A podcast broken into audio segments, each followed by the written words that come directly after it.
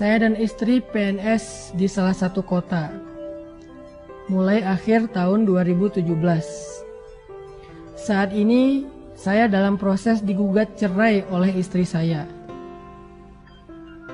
Dengan alasan saya suka ngamuk, suka menyalahkan, suka menyudutkan istri. Padahal karena anak kami yang autis, umur 7 tahun, dan belum bisa bicara. Jadi menurut suaminya ini, istrinya menggugat cerai dengan alasan suaminya suka marah-marah. Padahal alasan lebih tepatnya nggak sanggup ngurus anak. Sehingga jangankan bertengkar, ngobrol lama aja sama istri jarang. Karena biasanya setelah pulang dari kantor, anak kami sangat nempel sama ibunya. Hal ini karena dari anak lahir sampai umur lima tahun saya masih bekerja di luar kota. Pulang kadang satu bulan sekali atau seminggu sekali ketika akhir pekan. Lebaran pun saya tidak bisa pulang lama karena saya bekerja sebagai salah satu petugas di pelabuhan. Sekarang saya hanya bisa bertemu anak saya satu minggu sekali. Pintu pagar selalu digembok. Istri diajak bertemu juga tidak mau. Selalu sengaja menghindar kalau waktunya saya berkunjung. Chat di WA juga hanya direspon kalau hanya terkait dengan kebutuhan anak kami. Ustadz, bagaimana saya melanjutkan hubungan saya ini? Teman-teman yang dirahmati Allah Subhanahu wa taala, dulu di masa tabi'in itu ada sebuah cerita seorang laki-laki namanya Abdullah Al-Quraisy. Abdullah Al-Quraisy ini adalah seorang suami, seorang laki-laki yang punya istri sangat pemarah. Dia punya pasangan sangat pemarah. Setiap hari kerjanya marah-marah. Kalau istrinya nggak marah, berarti istrinya lagi sakit parah. Karena normalnya dia selalu marah-marah. Istrinya itu di, suaminya itu dimarahin, dijelek-jelekin, dihina, dicela di depan orang banyak, bahkan sesekali disakiti secara fisik dengan dipukul atau dilempari dengan barang-barang tertentu. Pokoknya Abdullah Al-Quraisy ini punya seorang istri yang durhaka. Yang akhlaknya tuh jelek banget. Bertahun-tahun Abdullah Al-Quraisy ini sabar. Dia nggak pernah ngeluh, dia nggak pernah membalas, apalagi sampai menceraikan istrinya. Dia nggak tega, dia nggak tega banget. Dia kasihan sama istrinya. Walaupun dia sedih, dia kecewa, dia sakit hati, tapi dia nggak tega. Dia kasihan. Dia hanya ngebayangin kalau diceraikan istrinya ini gimana nanti siapa yang menafkahi. Dan adakah laki-laki yang mau memiliki istri kayak gini, makanya dia nggak tega untuk menceraikan. Bertahun-tahun dia sabar. Sampai satu hari dia udah nggak tahan lagi, karena mungkin ini puncaknya, mungkin ini istrinya kali ini marahnya luar biasa, sampai akhirnya Abdullah Al-Quraisy udah nggak tahan dengan istrinya, dia pun pergi dari rumah. Dia pergi dari rumah untuk menenangkan diri dan menguatkan hati untuk memutuskan apakah bertahan atau menceraikan istrinya. Untuk sampai kepada keputusan itu dia perlu menyendiri. Dia perlu memikirkan matang-matang. Dia perlu berdoa kepada Allah. Akhirnya dia pergi dari rumah. Dia masuk ke sebuah masjid kecil yang ada di pinggir kota. Dia berniat untuk itikaf di masjid itu. Ketika dia masuk ke dalam masjid tersebut, dia melihat ada dua orang laki-laki di dalam masjid itu juga sedang beritikaf, tapi mereka musafir. Jadi pada masa dulu masjid itu terbuka 24 jam. dan banyak sekali musafir yang singgah dan istirahat di masjid. Jadi masjid bisa jadi seperti semacam guest house. Dia masuk ke masjid itu, dia mendapati ada dua laki-laki sedang itikaf juga di sana sedang berzikir, sholat, ibadah, maka Abdullah Al-Quraisy ikut ibadah di situ. Pada hari Senin, waktu itu mereka berpuasa. Pas sore hari menjelang waktu berbuka, dua orang laki-laki tadi berbicara. Salah satunya bertanya, kita makan apa ya nanti berbuka? kata temannya, saya nggak bawa makanan, persediaan makanan saya sudah habis. Kalau gitu kita berdoa aja kepada Allah agar Allah mendatangkan untuk kita makanan. Karena mereka musafir, nggak kenal siapa-siapa, akhirnya mereka berdoa kepada Allah. Setelah berdoa, tiba-tiba datanglah makanan pemberian dari tetangga masjid. Satu porsi makanan yang kemudian mereka bagi bertiga, mereka makan. Mereka kenalan, mereka bagi makanan itu, mereka makan. Lalu hari kedua berlalu, mereka juga seperti itu. Kemudian pas sore hari mereka lapar, malam hari mereka lapar, mereka berdoa, "Ya Allah, kami lapar belum makan seharian." Akhirnya datang lagi tetangga memberi mereka makanan satu porsi untuk dibagi bertiga. Hari ketiga, dua orang laki-laki tadi bilang, ini adalah giliran kamu yang berdoa kepada Abdullah Al-Quraisy. Berdoalah supaya Allah memberikan kita makanan. Di malam hari, ketika mereka udah lapar banget, Abdullah Al-Quraisy berdoa, "Ya Allah, beri saya makanan, beri kami makanan." Sehingga akhirnya setelah Abdullah Al-Quraisy berdoa, tiba-tiba banyak orang datang ke masjid memberi makanan. Satu persatu datang ini makanan untuk kalian, datang orang kedua, orang ketiga, orang keempat, terus datang memberi mereka makanan sampai akhirnya makanannya berlimpah. Dua laki-laki yang pertama tadi kaget, loh banyak sekali makanan. Siapa orang yang soleh ini ketika dia berdoa sampai Allah memberikan rezeki yang sangat berlimpah? Akhirnya karena makanannya kebanyakan mereka bagi-bagi lagi ke tetangga. Di malam hari ketika mereka Oh, keesokan hari ketika mereka udah selesai sholat subuh, mereka bertanya kepada Abdullah Al-Quraisy, "Ya fulan,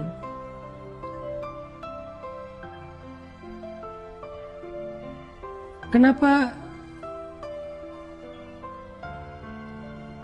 ketika engkau berdoa kepada Allah, Allah mendatangkan kita rezeki yang sangat berlimpah?" Siapakah engkau? Siapa namamu? Abdullah Al-Quraisy kemudian menjawab, nama saya Abdullah. Mereka mengatakan, Abdullah siapa? Orang memanggil saya Abdullah Al-Quraisy. Akhirnya mereka kaget, mereka saling menatap, lalu mereka mencium tangan Abdullah Al-Quraisy dan mereka menceritakan cerita mereka. Mereka bilang, wahai Tuan, ya Syekh, kami ini berdua adalah orang yang sedang belajar ilmu hikmah.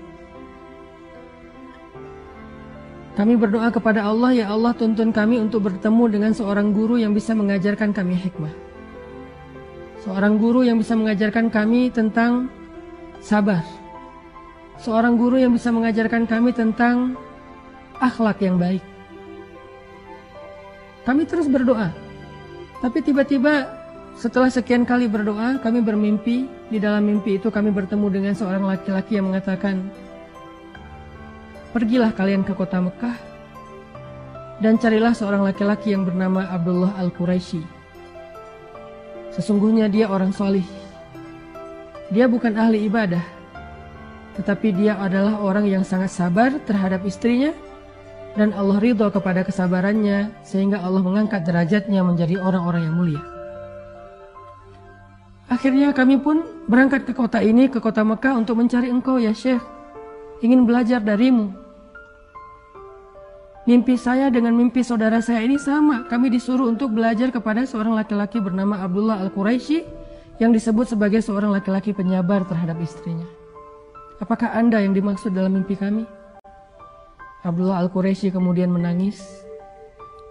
Dia merasa bahwa dia mendapatkan jawaban yang dia cari.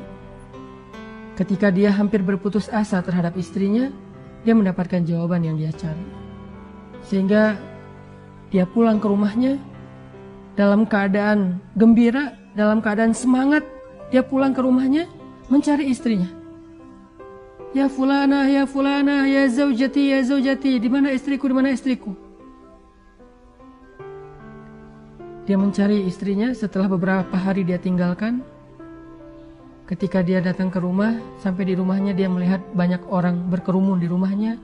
Dia dia masuk ke dalam rumahnya, dia bertanya di mana istri saya, semua orang diam. Ketika dia sampai di dalam rumahnya, dia melihat istrinya sudah wafat. Menangis Abdullah Al-Quraisy mengetahui istrinya sudah wafat. Padahal tadi dia meninggalkan istrinya karena udah nggak kuat dengan omelan istrinya. Hampir berputus asa dan ingin menceraikan istrinya.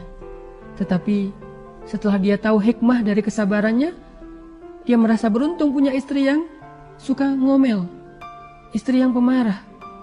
Tetapi setelah dia sampai di rumah, dia baru tahu ternyata istrinya sudah wafat. Apa hikmah dari cerita ini, teman-teman? Hikmah dari cerita ini adalah kadang kita melihat pasangan kita yang penuh dengan kekurangan itu sebagai sebuah musibah. Kadang kita melihat anak kita yang punya masalah, kekurangan seperti di sini tadi ada kasus anaknya autis dan seterusnya itu sebagai sebuah musibah. Sehingga kita mengeluhkan apa yang sudah Allah titipkan kepada kita. Mengeluhkan pasangan, mengeluhkan anak, mengeluhkan mertua, mengeluhkan orang tua, mengeluhkan keluarga. Dengan segala bentuk keluh kesah kita dan segala kekurangan-kekurangan yang membebani kita. Tapi kita nggak pernah tahu. Karena bisa jadi Justru Allah Subhanahu wa taala mendatangkan kepada kita selama ini banyak kebaikan justru lewat kesabaran kita terhadap keluarga kita. Kita nggak pernah tahu. Bisa jadi selama ini karir kita itu bagus karena Allah melihat kesabaran kita di rumah. Kita nggak pernah tahu. Bisa jadi bisnis kita selama ini berkembang dan memberikan hasil yang luar biasa, itu karena Allah ingin memberikan kita balasan atas kesabaran kita selama kita di rumah tangga. Kita nggak pernah tahu, bisa jadi kita sukses, itu sebagai balasan dari Allah karena kesabaran kita di rumah. Kita nggak pernah tahu, bisa jadi banyak dari kebaikan hidup kita itu datangnya lewat kesabaran kita terhadap orang-orang yang ada di dekat kita. Sehingga ketika kita lari dari dari masalah itu, ketika kita lari berputus asa dari ujian itu, mencoba untuk mencari sesuatu yang lebih nyaman, bisa jadi Allah juga akan mencabut keberkahan dan kebaikan yang selama ini Allah berikan kepada kita. Kita nggak pernah tahu. Itulah kenapa Allah Subhanahu wa taala berfirman, "Fa inna ma'al usri yusra." Inna ma'al usri yusra. Sesungguhnya bersama kesulitan ada kemudahan. Bersama kesulitan ada kemudahan. Bersama istri yang suka ngomel, Allah datangkan kemuliaan. Bersama seorang anak yang punya kebutuhan khusus, Allah datangkan rezeki Bersama suami yang pemarah, Allah datangkan kemuliaan. Seperti Allah memuliakan Asiyah karena suaminya. Kalau Asiyah tidak punya suami seperti Firaun lalu dia bersabar atas kedurhakaan suaminya, mungkin Asiyah tidak menjadi perempuan yang istimewa. Bisa jadi Sayyidah Maryam kalau tidak diuji dengan punya anak tanpa punya suami, lalu dihujat, dicela, dihina, dibully oleh masyarakatnya, mungkin Sayyidah Maryam tidak menjadi perempuan istimewa. Kalau Sayyidah Aisyah tidak diuji dengan sifat cemburu yang luar biasa terhadap istri-istri Nabi yang lain, mungkin Sayyidah Aisyah tidak menjadi perempuan istimewa. Sayyidah Fatimah kalau tidak diuji dengan seorang suami yang miskin seperti Ali, Udah miskin sibuk pula untuk berdakwah sehingga dia tidak memberikan nafkah yang cukup buat Fatimah. Berkali-kali Fatimah merasa berat untuk menafkahi dan membesarkan anak-anaknya sendiri. Sedangkan Ali sibuk sering keluar kota untuk berdakwah. Mungkin Fatimah tidak akan menjadi perempuan istimewa. Bisa jadi keistimewaan yang kita dapatkan dalam hidup selama ini, apakah itu rezeki, karir, kemuliaan, kehormatan, yang pastinya keistimewaan di dalam pandangan Allah, bisa jadi semua itu kita dapatkan bersama dengan kesulitan yang Allah berikan dalam kehidupan kita. Bisa jadi semua kebaikan hidup yang selama ini kita rasakan datangnya melalui ujian-ujian yang selama ini kita rasakan. Usri yusra. Inna ma'al usri yusra. Makanya belajar dari Abdullah Al-Quraisy Bersabarlah terhadap pasangan kita. Teruslah meminta kepada Allah agar Allah memberinya petunjuk. Agar Allah memberinya hidayah.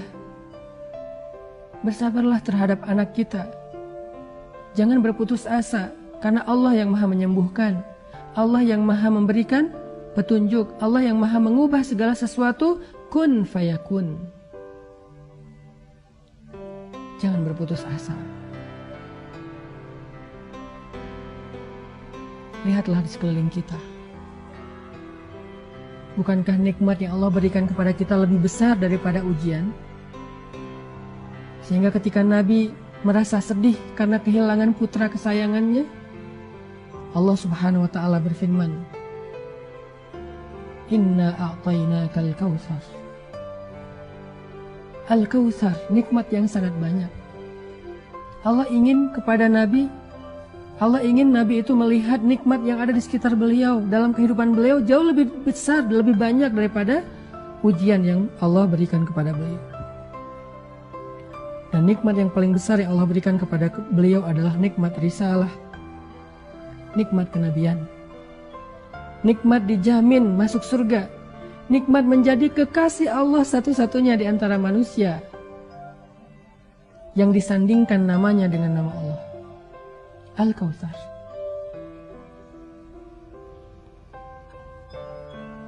Maka cobalah kita lihat di sekeliling kita dalam kehidupan kita Bukankah selama ini kita mendapatkan banyak kebaikan dari Allah?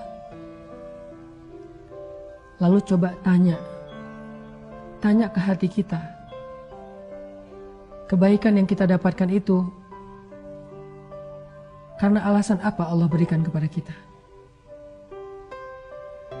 Ibadah kita sedikit. Kenapa Allah berikan kita kebaikan?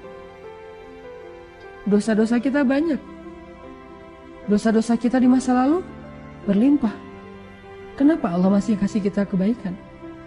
Apa alasan Allah ngasih kita kebaikan selama ini dalam hidup? Coba kita tanya. Bisa jadi jawabannya, alasan Allah memberikan kita kebaikan selama ini dalam hidup adalah karena kita masih bersabar menghadapi ujian-ujian kehidupan.